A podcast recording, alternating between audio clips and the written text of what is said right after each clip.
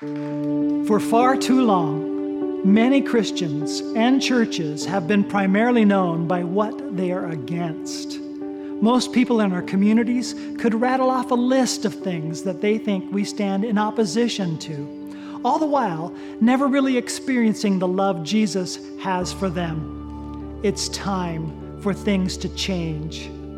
For the sake of the kingdom, for the sake of the gospel, and for the sake of those that Jesus gave his life for, it's time that we become known by what we are for. It's time that we begin really loving our neighbors. It's time that we begin living and loving for the sake of those around us who are desperately in need of the life giving power of the gospel. If we are going to help people move closer to where God wants them to be, it's time that we are no longer known primarily by what we are against it's time that we become known by what we are for. Well, good morning and welcome again. Thank you so much for joining us. I am continuing to be encouraged uh, through this series, and and um, I'm excited each Sunday to um, for myself just to be challenged by um, some of the things that I think God has for our church. And so, um, thank you for joining us again this morning. I'm excited today because I get a chance to introduce another guest speaker to us, and I've been looking forward to this for a long time. Um, Luke has some long, long uh, time ties to our church that go back a long ways. I've known Luke for uh, probably 25 years or so, and um, Luke has just encouraged me over the years in so many ways. And um, I'm excited for him to share. Luke, for a, a, number of years, was doing different things outside of the Verde Valley, had moved away for a while, worked as a pastor, worked at a camp, worked doing some a handful of different things. But if you don't know Luke's ties to our church, he's going to explain that to you here in just a second. But would you give Luke a round of applause and welcome him this morning? Yeah, I think I have a little bit of job ADD or something like that. Every, I think Freeman, Doug Freeman, makes fun of me the most about that. But yes, my name is Luke Hammond, and I have been a part of this church my entire life. Actually, um, there's a little photo that I'd like to show you, uh, bringing up. And so, if, if maybe you've seen the 2003 movie Pirates of the Caribbean or Caribbean, there's this line in there that's, oh, that's a spitting image of our bootstrap Bill come back to haunt us. And that's exactly what's going on this morning with me on the stage, approximately the same age as my dad was when uh, he came and moved our family when I was like two years old um, out here to the Verde Valley. That's actually a little bit after, maybe a year. But um, I just want to honor uh, the stage. Um, it's really hard being in church ministry. Um, and it's really, really hard. Um, weekly, just this weight, the spiritual weight that I felt this week just coming up here. Uh, my dad's done that for 28 years, and I just want to honor the stage and honor what he's done here. Um, I just, every day I'm blown away at the faithfulness of my father and the faithfulness of the leadership of this church and how they constantly are here to serve uh, this community. And as we're in the series For, um, I'm just impacted. Um, and I'm excited to be here. Well, let's uh, dive back into uh, the word. It's in your handout. But before I get going there, uh, Matt did mention I was um, a pastor for a little bit. I was kind of uh, a youth pastor in Missouri. And I moved there in 2015, right after my son was born. And um, I found myself, I had never really spoke to any audience before. And so I went to the bookshelf and I found one of those yellow books with black binding, and it was kind of, you know, preaching for dummies. And, um, and I studied up and I was like, yeah, I'm going to nail this. And, and I, you know, I went to this, this group of about 30 high school students and I started talking, and there was n- no connection. It was like, and, and I was like, oh no, like this is terrible. And it was painful, it was brutal. I don't think I had a point. Um, I, I had it on my notes, but I didn't get to it. And so if that happens today, I'm sorry. You know, at least you have like 20 minutes or whatever uh, for the Holy Spirit to work on your heart. If I do say anything that offends you or pricks you, you know, that's not me, that's the Holy Spirit. Um, so let's get started. Matt used um, the, the Matthew passage where we talk about the greatest commandment. And what's the greatest commandment? It is to love the Lord your God with all your heart, with all your soul, with all your mind, with all your strength. And the second is like it to love your neighbor as yourself. He used the Matthew passage, and I, uh, my personality is a little bit off, and so I'm, I'm going to use the Luke passage this morning. Sorry, Matt. Um, Verse 25 And behold, a lawyer stood up to put him to the test, saying, Teacher, what shall I do to inherit eternal life? And he said to him, What is written in the law? How do you read it? And he answered, You shall love the Lord your God with all your heart, and with all your soul, and with all your strength, and with all your mind, and your neighbor as yourself. And then Jesus replied, Yep, you got it.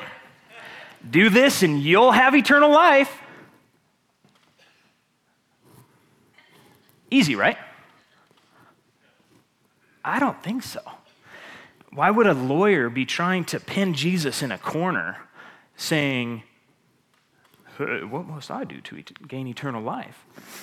You see, he knows the answer but sometimes his lifestyle doesn't quite align with the answer. If you don't know what I'm talking about, I got like two nods here. Uh, like we should have like all of us like, yeah, yeah, it's re- it's really hard. Um, yeah, amen. Um, keep doing that, by the way. It helps me kind of, you know, you know, I'm a little nervous up here, a little scared. So, if our answer is in our head, but our lifestyle isn't there, what's this like? It's like bowling. How many of you are just totally aggravated by bowling? I hate bowling, by the way. Number one, because I can barely like get to 100. The goal is to get to 300, and I don't know how people even come close. I know that all you have to do is roll it down the middle, just a little bit to one side, and you'll knock all the pins over. We know the answer, but we can't actually deliver it with our life. It's like archery, it's like anything, right? And so I think that Jesus kind of had a little bit of a sass to him when, a heavenly, holy sass, a righteous sass, when he said, Well, yep, you nailed it. Good job. And I think that the guy asking the question was a lot like us. And it says, But the man wanted to justify himself. You ever been there? You ever wanted to justify your actions? Have you ever maybe used this to defend your position on something? I think we do that all the time. In fact, I kind of defend all my actions. I could be sitting on the couch, cocked back. Oh, I can't. I can't reach my coffee. Hun, hun, I need you. Can you hand me the coffee? Not like it's convenient. I do live in a fifth wheel. I can get up and like go like two steps to get there. Like it's not that hard for me to do it. But somehow, oh, oh, oh maybe that's you. Maybe it's, oh, honey, I need the remote. I can't, I can't. And I justify my actions. I justify me, my behavior. And that's where I want to jump into because Jesus has a response that I think at the time just was kind of like a left hook to this guy. And we're going to dive in there. So, Jesus responds with this story. The story is, is called a parable. He uses this kind of teaching analogy on how to create truth and show truth in a very clear way without making them feel too horrible about themselves, without punching them in the face. Because Jesus had a very, very firm center and he had soft edges. Does anybody think Mike did a great job last week? Yeah. Jesus has a very firm center with soft edges. Verse 30 Jesus replied, A man was going down from Jerusalem to Jericho, and he fell among robbers, who stripped him and beat him and departed, leaving him half dead. That's not a good story. Now, by chance, a priest was going down that road, and when he saw him, he passed by on the other side. So, likewise, a Levite. And when he came to the place and saw him, he passed by on the other side. But a Samaritan, as he journeyed, came to where he was. I'm going to stop right there. Last week, Mike touched on a little bit of this animosity between Samaritans and Jews. I want to kind of grow and embellish this. And so I have a map that I would like to bring up here first. And, we're going to look at this map just so we know where we're at. There's Jericho and Jerusalem. I highlighted that. And then there's Samaria. And Samaria is that blue section or teal section right above Judea. Okay? And so, to understand the animosity between the Samaritans and the Jews, we have to look a lot further back in history. You see, there were 12 tribes that, that were a part of this exodus, the Israelites that came out of Egypt. And when they came out of Egypt, they all separated and, and took different geographical locations in which to um, raise their families and grow and kind of take on their new life. And the Samaritans were a part of that family. They were the descendants of Ephraim and Manasseh. And so they're within the Israelite group, and most of us don't quite know that. We just think they're just, you know, sworn enemies of the Jews. Samaria made up the northern kingdom. And so early on, um, at about 722 uh, BC, the Assyrians came in and they conquered Samaria, the northern kingdom. And the Samaritans were conquered. They were a conquered people. And in order to, I guess, for them continue life as they know it, they intermarried and things got a little muddied over the years, and they didn't follow the truths found in the Torah as well as some of the others. Now, a little bit later on, the same thing happened from the Babylonian Empire, and the Babylonian Empire came in and they conquered the southern kingdom and led that kingdom into exile okay, into Babylon. Those, uh, the southern kingdom, the, the, the Jews of Judea, the, that people group um, within the story of faith, they're like, no, we will not intermarry. We are going to do the high road. We are going to keep as true to the faith as possible. And there was animosity because of the two different responses to a very similar issue. So when we jump down um, after that that exile, um, there was a lot of tension that gathered. And then when the, when the Babylonian exile was over and they, the, the, the southern kingdom came back down, they're like, we've got to rebuild the temple. And everyone's like, yeah, let's rebuild the temple. And so the Samaritans, those from Samaria, came down and were like, we would love to help rebuild the temple. And they were like, nope, we don't want your help you guys are messed up, you know?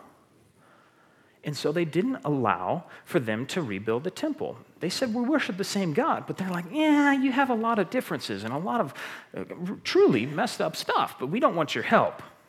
And so that created a little bit of tension.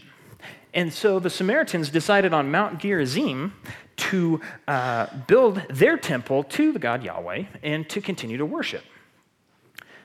Flash forward several more years. What happens?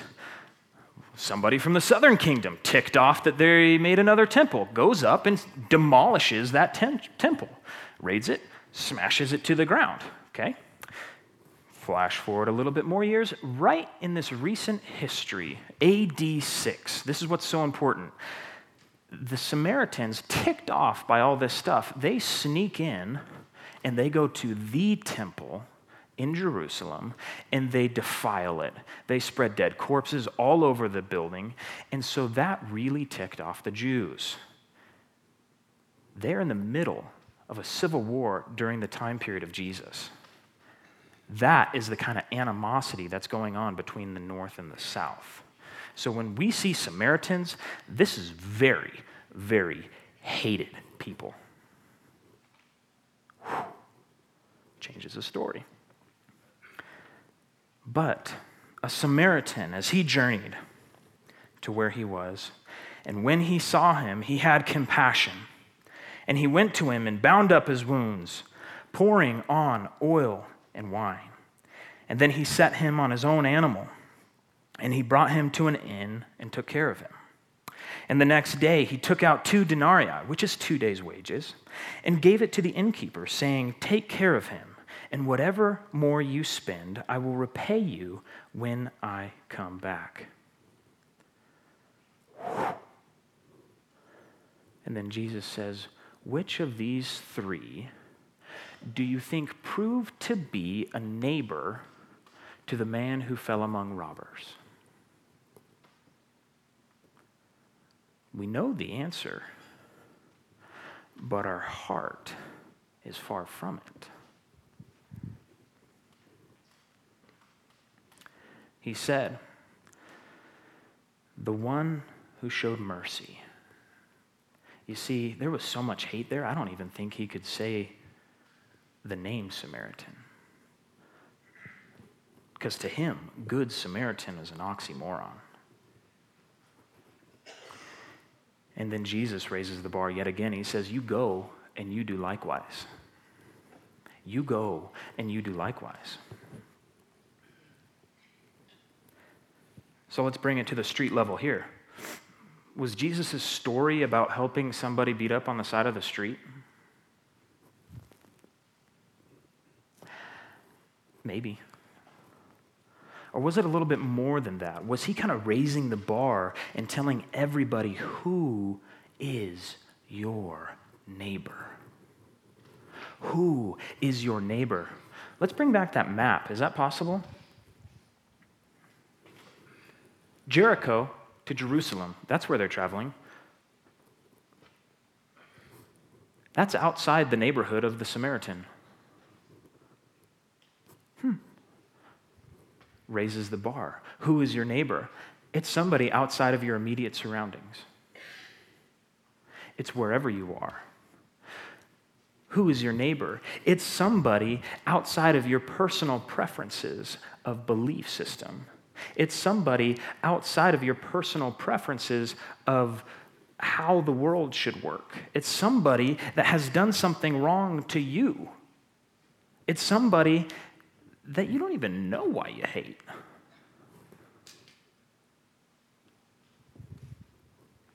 Denominational differences. You guys understand that we're on the same team? As other denominations. I think there's a little bit today where it's like, well, I go to this church and I'm not a this or a, you know, I'm a recovering Baptist or I'm a recovering Pentecostal or, you know, uh, who cares?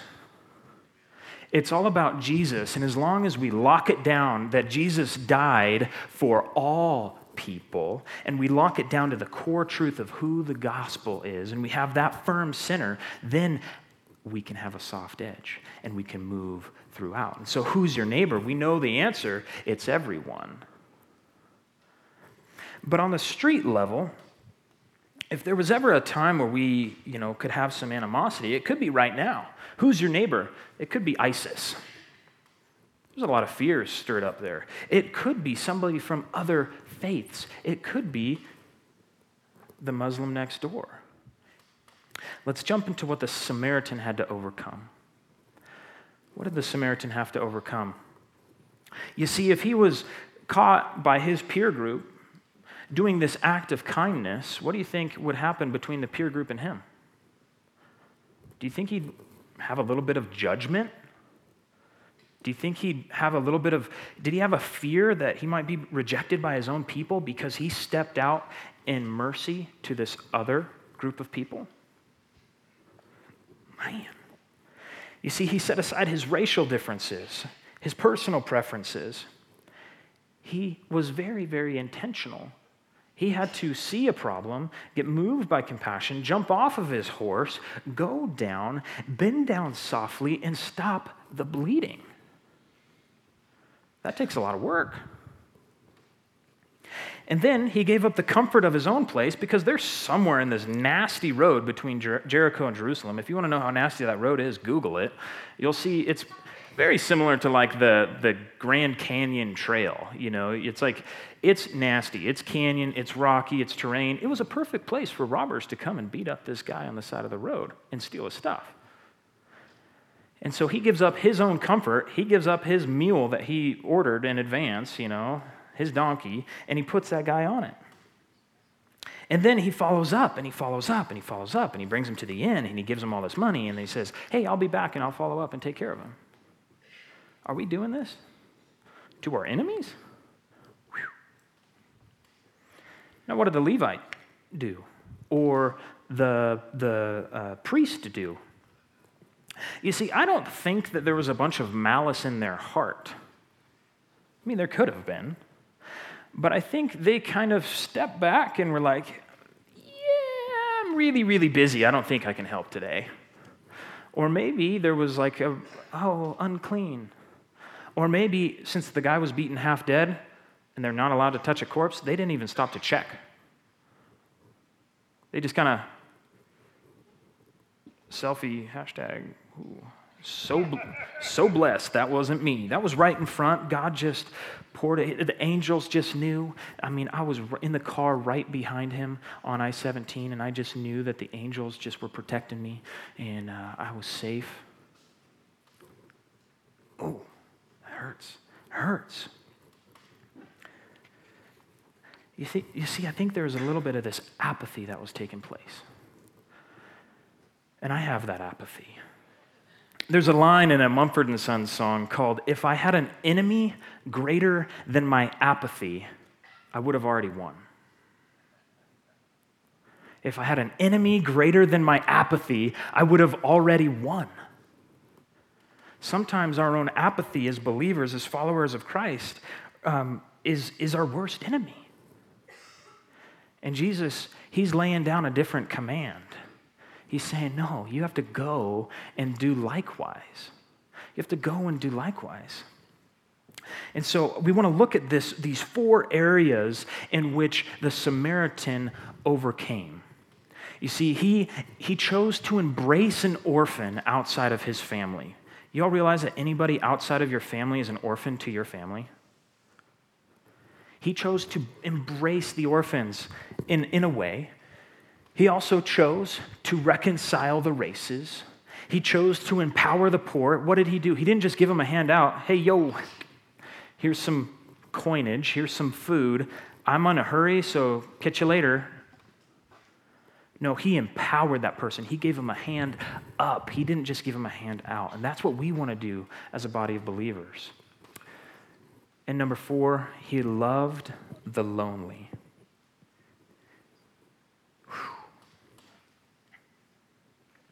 Our goal in this series, the For series, is all about changing the culture of our church. You guys know that culture is the sum total of the decisions made by a group of people? Culture is the sum total of the decisions made by a group of people. What if this group of people, this family of believers, decided to make a bunch of individual little changes and change our culture, change the way we are perceived by the community, change the way the gospel is spread in our valley and beyond. What if we, the church, ecclesia, were able, as the body of believers, to get over ourselves, to get off of our donkey and move forward. Okay, that was a really good bad punchline. get off of our donkey and move into where we need to be. You know? We need to get our apathy aside. We've got to figure out how we can neighbor appropriately neighbor well. The time is now. This is a command from Jesus. This isn't a suggestion. So we have to be intentional. We have to have this firm center and we have to have these soft edges. We have to not be blindly passing by, not seeing what's across the street in our own neighborhood. We have to look intentionally to love the creepy people. The people that creep you out. I'm probably one of them. By the time we got here, this guy's creepy.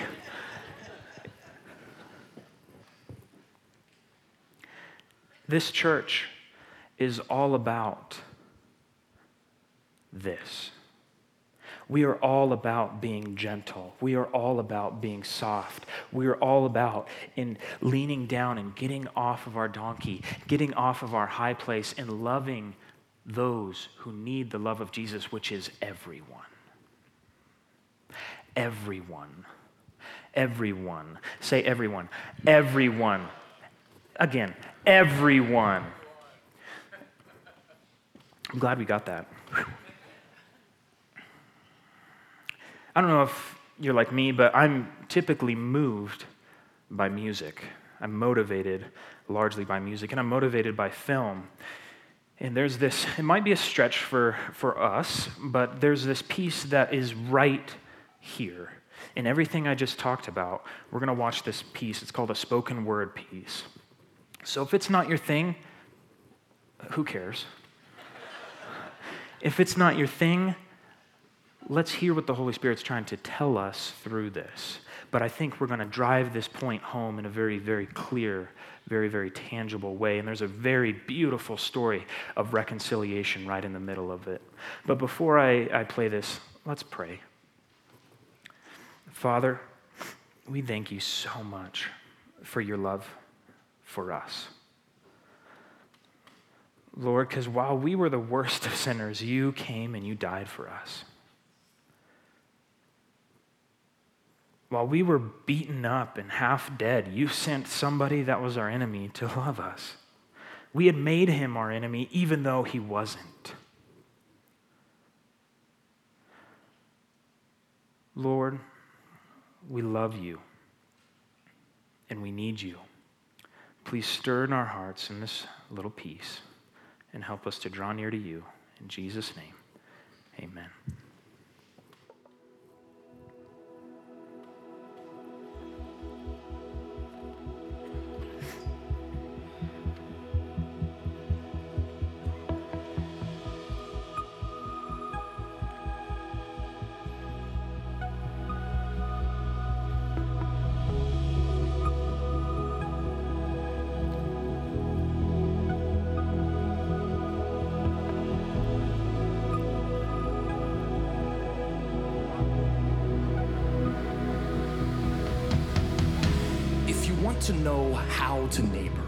Must first know who your neighbor is. But before you can even begin the neighborly process of neighboring them, you must first comprehend the neighborhood of your own skin. For we were the worst of neighbors, waging cul de sac wars with our transgressions, furnishing our habitats with our inhabiting sins. We were residing in hate as if bricks of enmity formed our residences, and we were walling ourselves off as if selfish deeds were our addresses. We were disgruntled neighbors of the Almighty, and we were drowning in the mortgage of our flesh's home, knowing that no wage we could ever earn could pay off our wager. But now we actually can love others because God Himself did show us how to neighbor.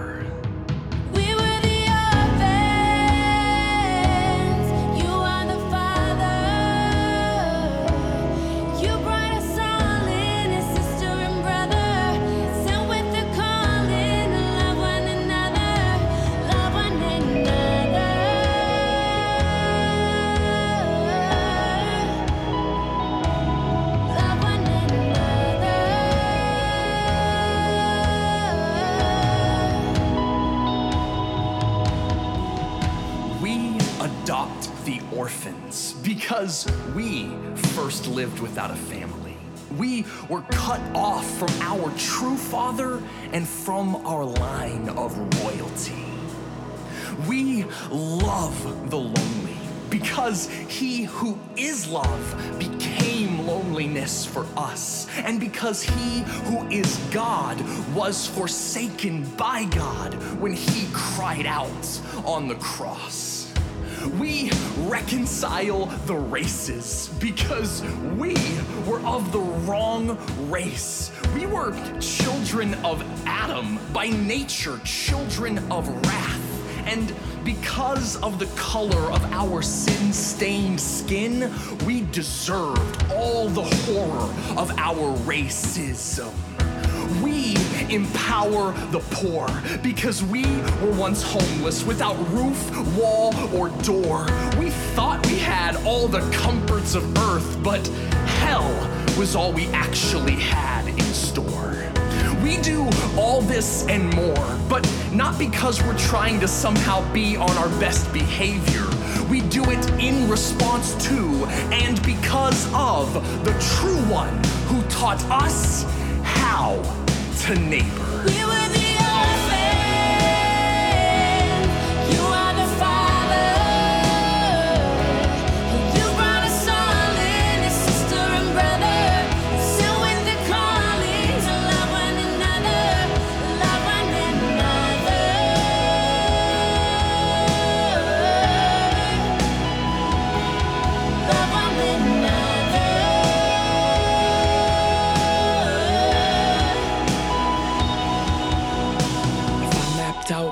My past route, it would all be hard to swallow. Heroin took my parents in, spit them out as a broken model.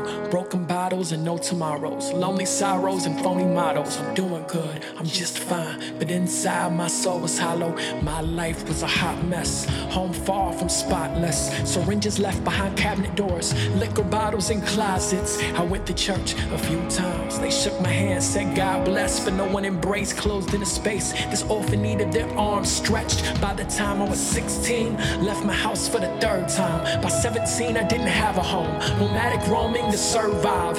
Inside, I hated God. Waited long for love to land. Loneliness was my only friend, and no one seemed to understand. And all of that is a true story. So how did I get here today? My heart beats to God's rhythm. Jesus Christ took tears away, but how'd he do it? Here's the way. One man didn't fear my space. He took me into his home and then showed love with the clearest grace. Taught me how to love God, love my wife and love my neighbor. No, I've been married 10 years, three kids. There's nothing greater than loving the lost. When it's uncomfortable comes at a cost. If he never reached out his hand, so then I wouldn't run for the cause. Although his complexion was dark, ethnicity different, our races reconciled. When he stepped in with assistance, and right now the lonely ones need your open arms. So let the church arise awake before the coming dawn. We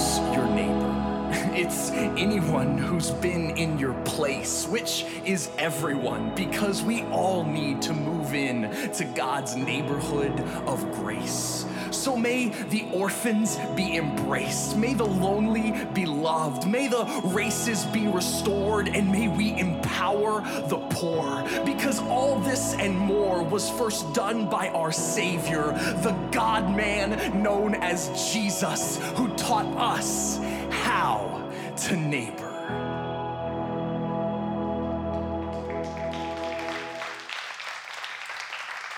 Hey, would you just say thank you to Luke? And I am just grateful for him sharing with us and challenging us today. And um, so, yeah.